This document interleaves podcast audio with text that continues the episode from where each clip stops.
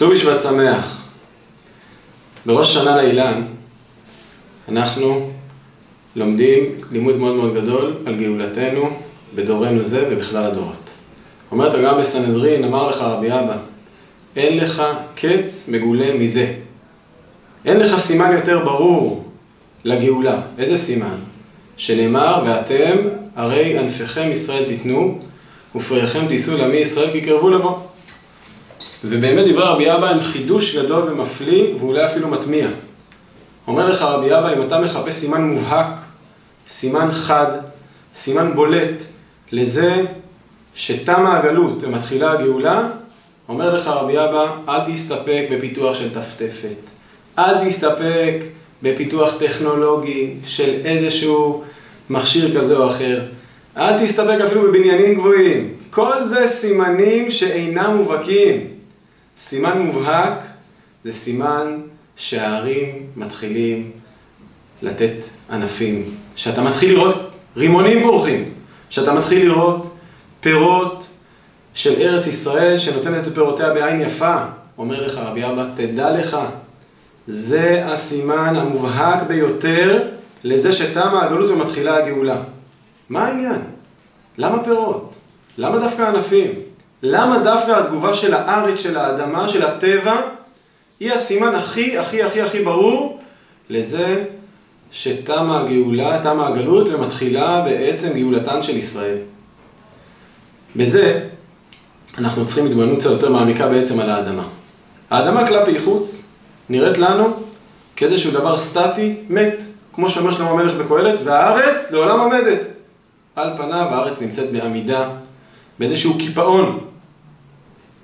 אבל מי שקצת, מה שנקרא, מנסה להתבונן לעומק ולראות מה קורה שם מתחת לפני הקרקע, ולא רק מתרשם ממה שקורה מעל פני השטח, אז פתאום מזהה שיש כוח צמיחה אדיר, שבעצם, שמביא ברכה גדולה דווקא מהמקום הסמוי מן העין, דווקא מהמקום התת-קרקעי.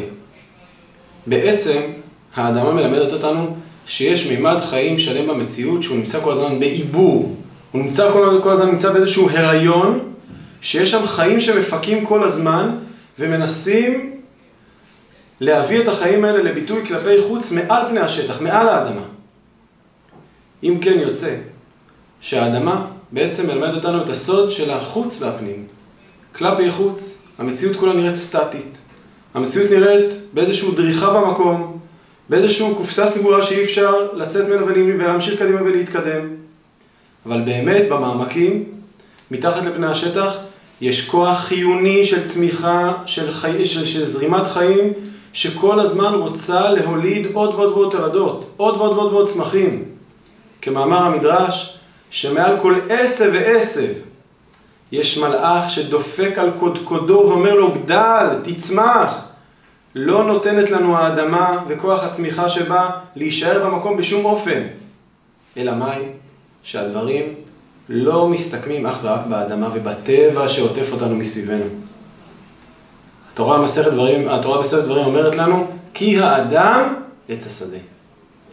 סוד האדם נלמד מסוד האדמה.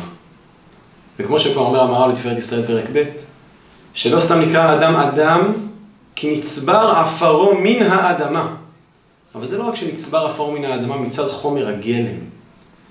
גם כל התכונות המהותיות, שזה בעיקר כוח הצמיחה וכוח הפריחה שיש באדמה, נמצא בדיוק באדם.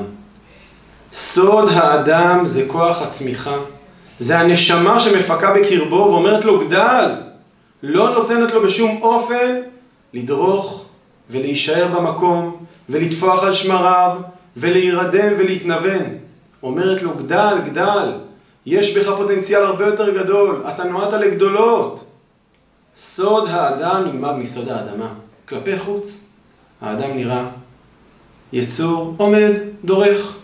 אבל האמת היא שבצורה תת-קרקעית, במעמקי האישיות שלו, יכול להיות אפילו שבדעות שלו זה ניכר, זה לא ניכר. ויכול להיות שגם במעשיו זה לא ניכר. כידוע, כבר למדנו מרבי אלעזר בן דורדיה, שיש אדם שקונה עולמו בשעה אחת. יש מקום לבעלי תשובה, יש מקום להתקדמות, אפילו ממעמקי השאול, אפילו בשעה אחת.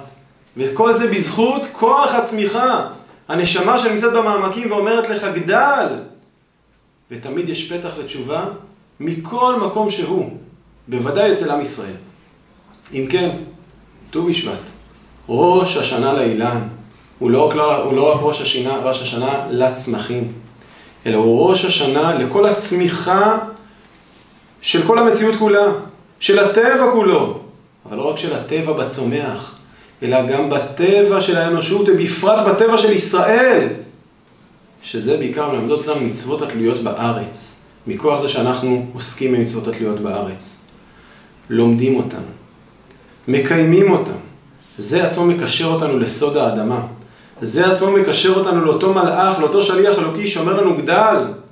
וככה אדמת ארץ ישראל דוחפת אותנו להופיע בצורה מלאה את הנשמה הישראלית שבקרבנו, ומכוח זה נזכה להשראת שכינה בסדר גודל לאומי אצל כולנו. שבת שלום מבורכת, ראש השנה לאילן שמח לכולנו.